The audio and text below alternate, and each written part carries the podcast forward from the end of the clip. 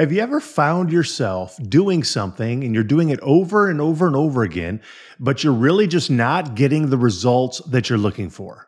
Your wheels are spinning, you're trying things, but you're just not actually hitting the target. Today, on this episode, we're going to be talking about the need to actually pivot. How do you do that? When do you do that? And how do you do it in a way that's going to get you the results that you want?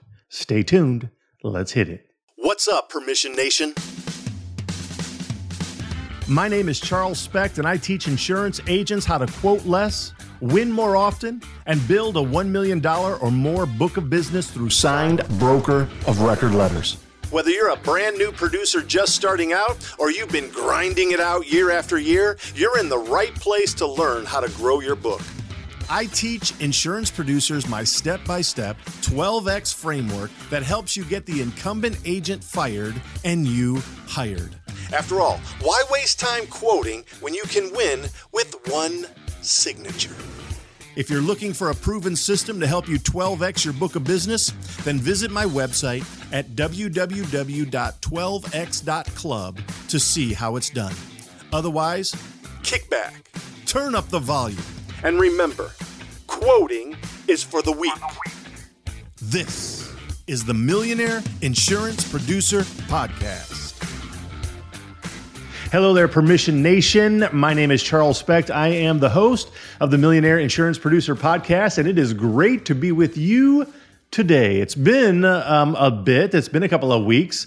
I've been busy. We've moved into a new house. Permission HQ headquarters has actually moved. We are now here in Brentwood, Tennessee, a little bit south of Nashville, hanging out with all the country music fans and stars that are out here and just having an absolute blast. Uh, I don't know if you've ever actually been out to Tennessee, but it's gorgeous. Lots of hills, lots of green. It's really nice.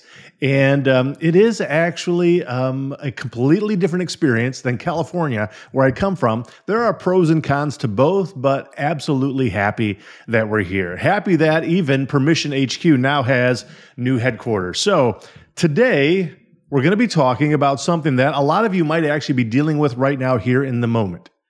And that is the need to stop doing what you're doing and start doing something else.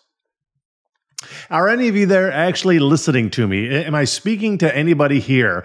I assume I'm probably speaking to a lot of you. A lot of you are probably dealing with some of the same issues where you're trying different things and you're not getting the results that you want. You've been trying various things, you've been listening to different people, you've been trying this, trying that, and you know what? It's just not working. That's okay because there is a, a, a word that I want you to think about. It's a word that I speak to my clients about a lot, and it is a word that I tell them that they, that they need to have in their vocabulary to remember it and to be prepared to do it at any given moment. It is the word pivot.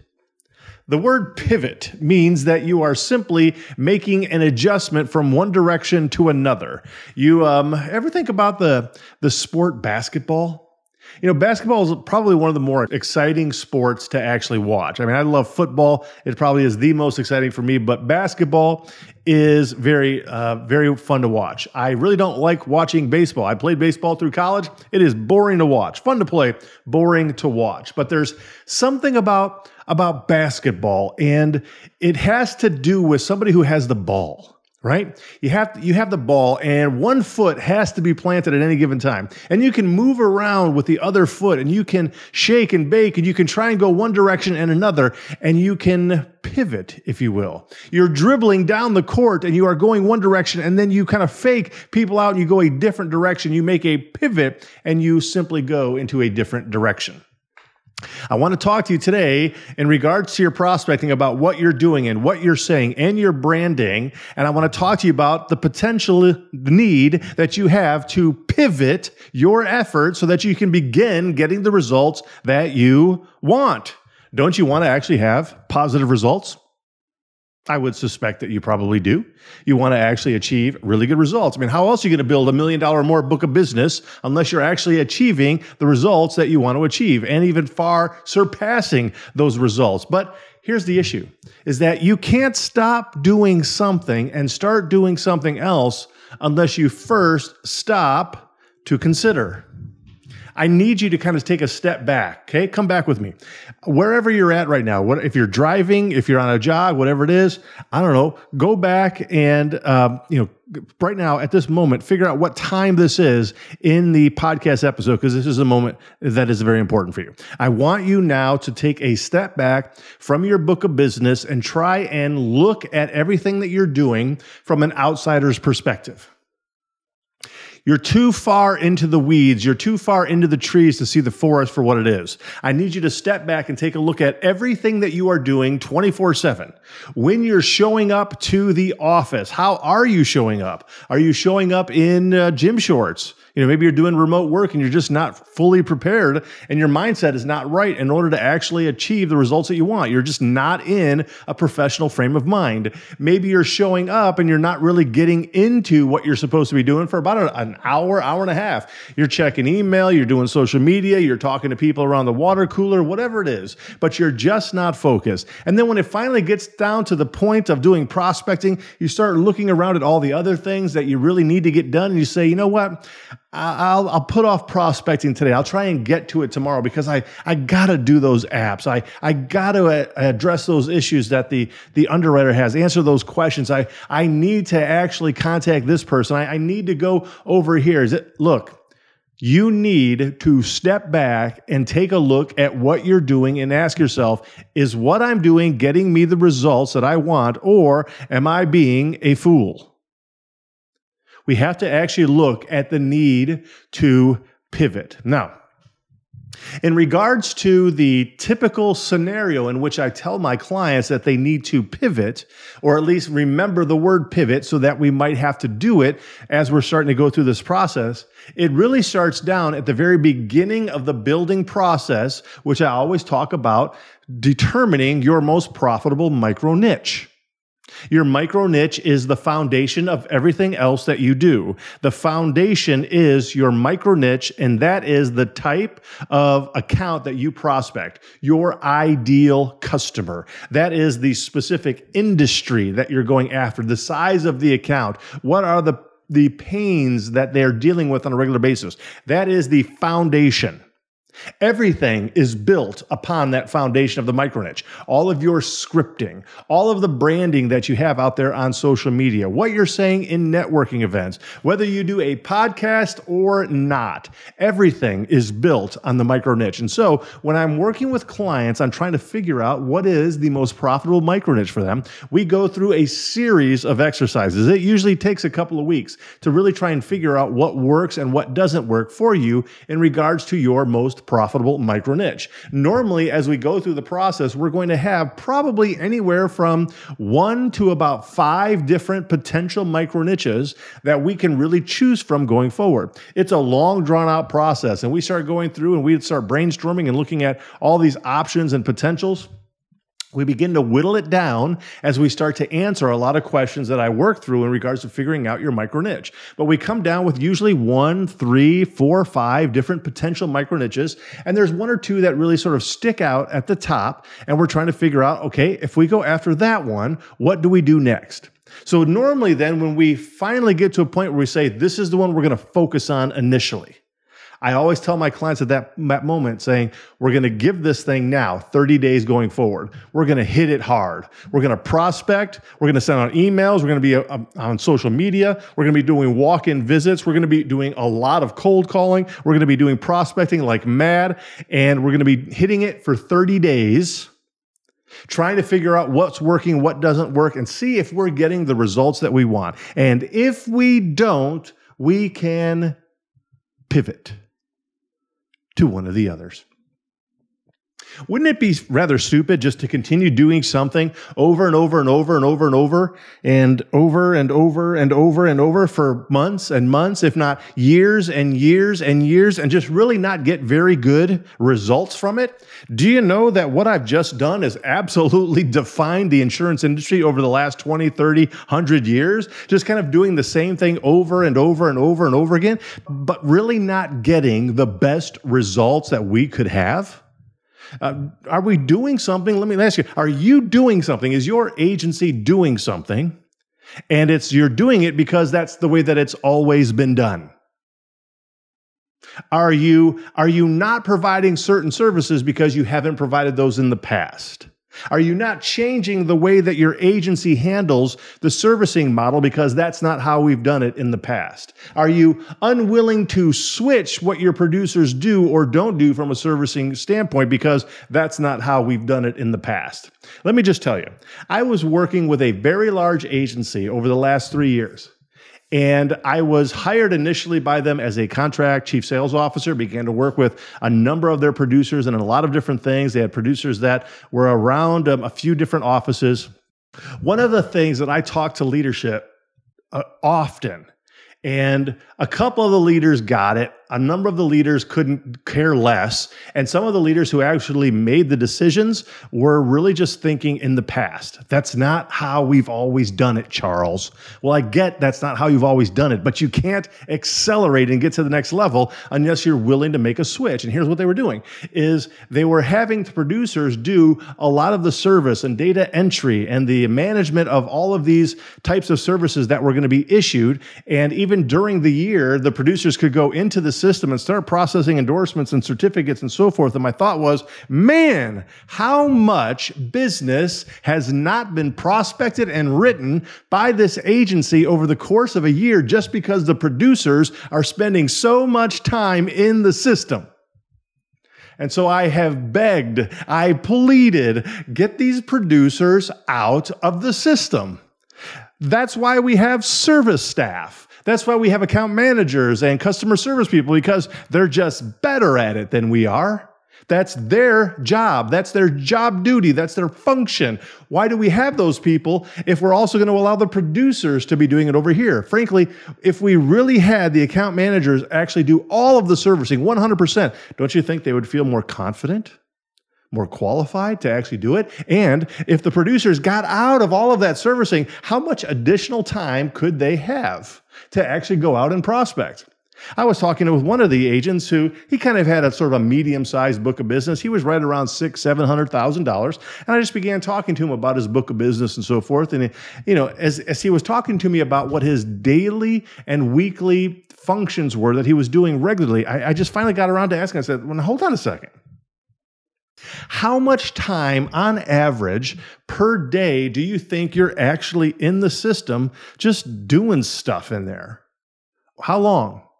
And he said, probably about uh, an hour to an hour and a half a day, he's in the system doing stuff for current clients, as well as even somebody working on stuff. He's like putting together apps and he's doing data entry and all of that. And I thought to myself, wow, let me just add this up.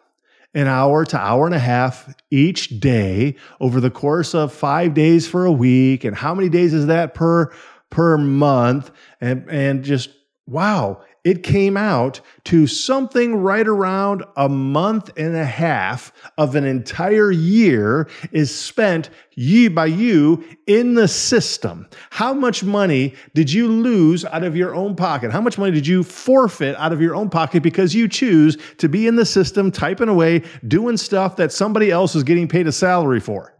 Why? Why is that happening? And frankly, this was just not, this wasn't just one person. This was multiple producers dozens of producers, frankly, at this larger agency. It's the top 100 by size. Okay, again, worked with them for three years. Um, many producers doing this. And finally just said to leadership, said, look, if you want to increase significantly, we need to change the way the producers are actually doing their work. How much time is being wasted by the overall production staff? Even if it is close to, give or take, a month of the entire production staff is spent in the system doing service, how much is that from a revenue standpoint? I began to estimate it that it is probably around five to hundred to seven hundred and fifty thousand dollars a year, based upon what they have been um, selling on the course of an average year. Five hundred to seven hundred and fifty thousand dollars of revenue on a monthly basis, just because we've always been doing it that way, Charles. But how about you? How about you in your agency? How about you in your own career, in your own book of business? What are you doing that you need to pivot? What are you what have you been doing that just doesn't make sense?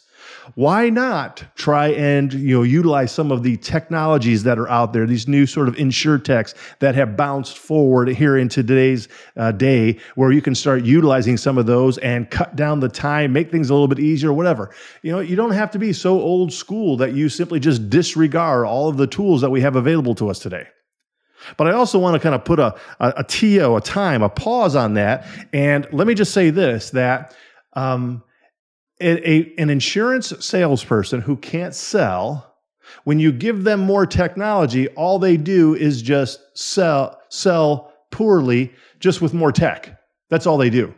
Tech really doesn't help you to sell. There, that's completely different. You need to be able to persuade. You need to be able to ask for the business. You need to be able to prospect. You need to be able to do all of that.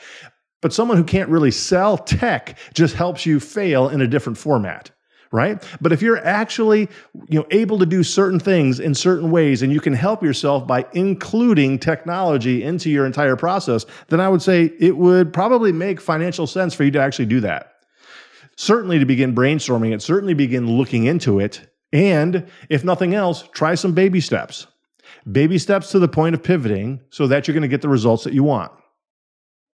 But I'm just telling you, it really is amazing how poorly we are at deciding whether or not to actually pivot into something that's going to help us.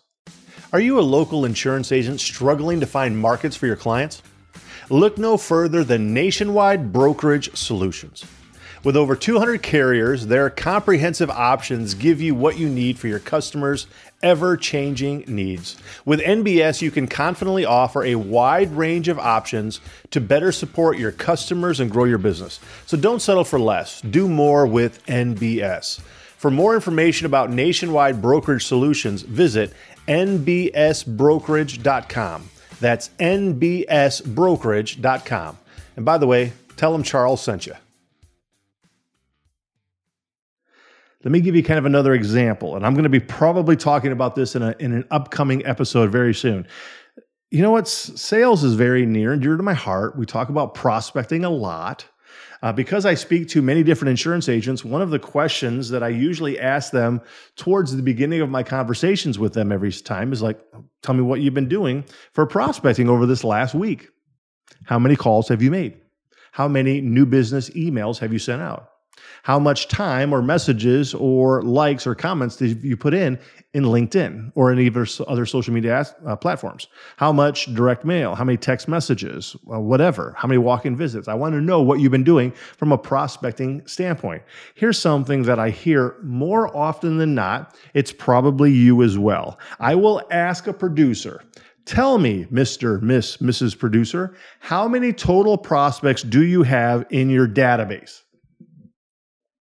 Total prospects you have in your database. And these are like, I would call workable prospects. Okay. If you tell me I've got like 14,000, I say yeah, that, that is not acceptable. You're, you do not have 14,000. You might be able to send a, a drip campaign to 14,000, which, hey, thumbs up if that's what you've got, but you can't really work 14,000. Um, I want to know like how many you're actually able to work on a on an annual basis. Those are your prospects. Normally, I hear anywhere from 150 to 300. Okay. And I would say probably the average is anywhere between, say, like 250 to 300,000 is what I hear. We'll just call it 300,000. Okay. 300,000, Charles, that's how many prospects I have in my database. Okay. Normally, when I speak to them, like these prospects are in multiple different industries. Um, they they may be X dated, they may not be X dated. Some of them haven't really had a conversation with anybody in a couple of years, so they're in there. They're just really not qualified accounts. And when I'll start talking to them, say, "How many times like do you work this kind of stuff, and do you talk to them and so forth?" And usually, I'll hear something like you know my my database my list feels a little stale at this point like it, I'm I'm kind of like talking to the same things. I'm talking to the same people, talking to the same businesses, and I'm just not really getting anywhere, you know, along the line of actually meeting with these people. And I would say, you know what? Here's the thing. I want you to multiply that by whatever number to get to 1200. I want you to have 1200 prospects in your database, period. I mean, just you need to have 1200. That's the number. That's the number. How many do you have? How many qualified prospects do you have in your database that you work and massage over the course of a full year? I say probably around 1,200. Here's why. Now, again, I just want to also be just clear. I'm not saying it has to be 1,200. It can be 1,000. It could be 900. It could be 1,800.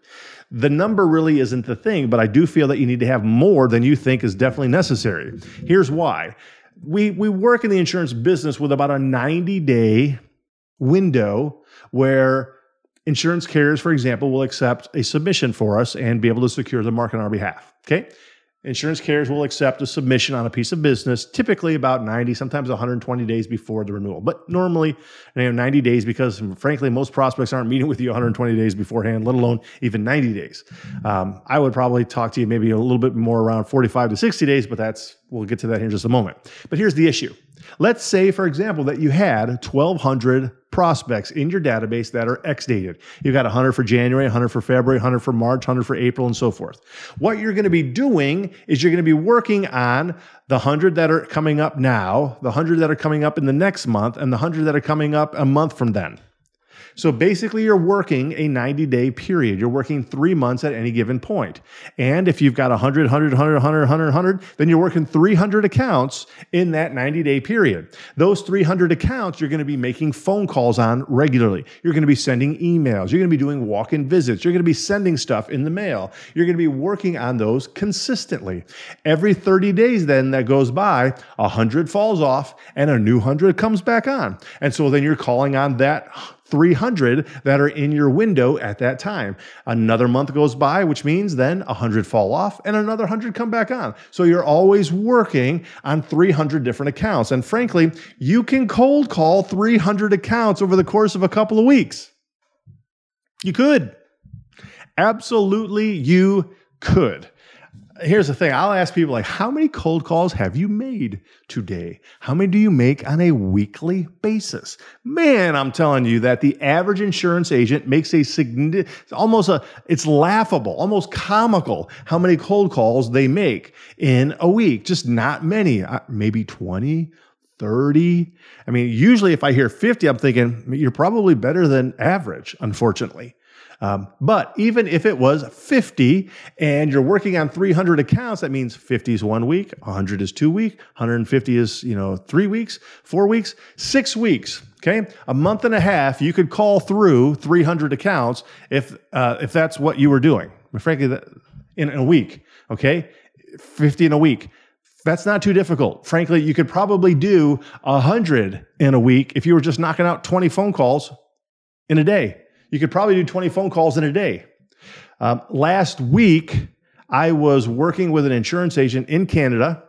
He is a relatively new insurance agent to, to production, kind of nervous, kind of scared. And I said, Look, next time we have our phone call, um, or our coaching call, you're going to bring me your list. We're going to go ahead and I'm going to call the counts on your list for a half an hour. You and I are just going to sit here. So he had his list. I had my phone. We dialed ding, ding, ding, ding, ding, ding. And I just, I did his phone calls for him and let him listen and left a ton of messages, spoke to a few different people. In a half an hour, we did 15 cold calls. Okay. I actually think it was like 17, but um, I just like broke it down. So we did 15, 15 in a half an hour. Okay. On average, that's just going to be, that's going to be 30. But I would normally say that you're probably going to knock out about 20 to 22 every hour because you're going to be speaking to some people. Hopefully, you're going to have some good conversations. You're going to set an appointment and so forth. So let's just call it 20. 20 in an hour. You're telling me you can't do 20 phone calls? You can't do an hour of prospecting? What if you just did it three hours in a week? Well, that should be at least 60. Look, if, if whatever you're doing right now isn't working, then pivot. Pivot. You must pivot. And so I just began talking to him that we need to actually have this database because you can't be calling on the same accounts, you know, every couple of weeks. That just makes no sense. He had a he had a list of just a, a couple of hundred, and I said, "Look, you, are getting through those every couple of months, and you can't just keep contacting them.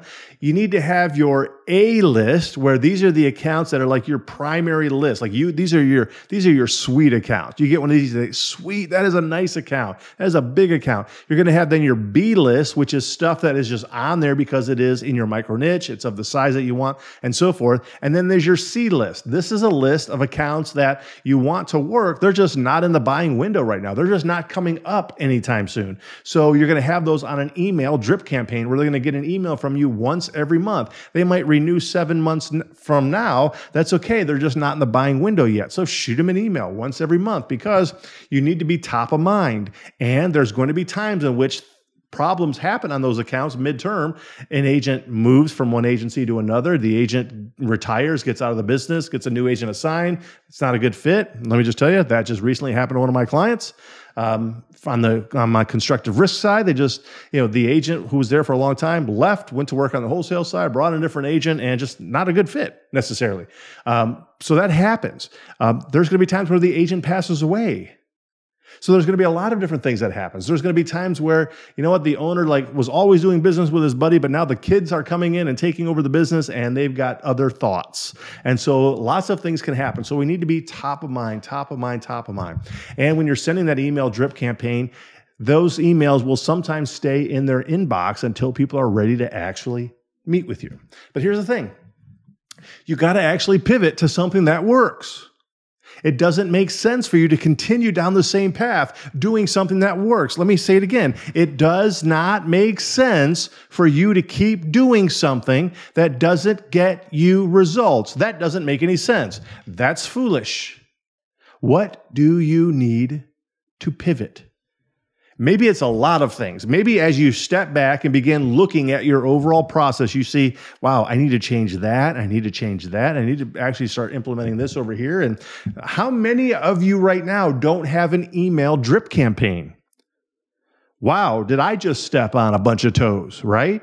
How many of you right now here in the year 2022 still do not have an email drip campaign to your prospects? How many of you right now are really not utilizing social media for your prospecting? Wow, it's 2022. How many toes did I just step on? Right? Seriously, how many of us are really not even utilizing cold calling in the way that we should be, could be, ought to be? There's a lot of us that aren't doing it at all. This is a problem for you achieving the results that you want and building a $1 million or more book of business. It has to change. And so step back, take a look at each of the processes that you're doing in each area. When do you actually show up? What time do you get to the office? Um, how are you dressed if you're working from a remote basis? Let me just tell you, um, when when we first went to remote, it sure was easy just to show up at the house in, uh, you know, my workout shorts and you know some flip flops and stuff. But I also know that if that's exactly how I dress, I tend not to actually um, feel a little bit more professional and like stick to what I'm doing. But if I if I kind of dress up a little bit, get ready, then I'm a little bit more in the mindset of actually doing what I need to do. So there's a lot of things that you can do to set yourself up for success, and there's a lot of things that you can fail to do that are going to cause you to have failure. But you must pivot. When are you showing up? How are you dressed? At what time do you begin? Um, what are your minimum daily expectations for prospecting? Do you have an accountability aspect to your prospecting? Who do you have to show these numbers to? Um, what are you saying? Who are you calling? What is your messaging? What does your email say? What is your cold call script? Um, do you have a text messaging um, plan to your prospecting? Are you doing walk in visits? How about networking events? How about your COIs, your centers of influence? And how is your referral strategy? And, and taking a look at every aspect of your prospecting and say, that's working pretty good. That I'm not really getting any results. This over here, I haven't done that in 14 years. Like, just take a step back and realize, wow, I need to make some significant pivots in some of these areas in order to achieve the results that I want. And here's where I want to kind of leave this because all of this right now costs you zero money. Cost you zero money to make a switch, if you will. Cost you zero money to take a step back and just begin to brainstorm. Cost you zero dollars to begin to pivot. Cost you zero dollars to change your script. Cost you zero dollars to change your micro niche and what you're going after. These aren't things that cost money um, that, that have to come out of your pocket. But I can tell you, these are things that are costing you money because you need to pivot but it is so hard to pivot. If you've been doing something for so long, you think that this is the right plan to do, this is, this is the right route, but you don't really realize that you are stuck in a rut. It's not a good path. You're in a rut. But it's very difficult to see it, that you're in a rut while you're in the rut. You need to take a step back, begin to look around at the things that you need to pivot and make that change today. Now, lastly, when you start to do this, I would say begin making a list of all the things that you need to start focusing on. Then put them in a list of things that you feel are going to give you the biggest bang for your buck, the biggest ROI by doing it right now.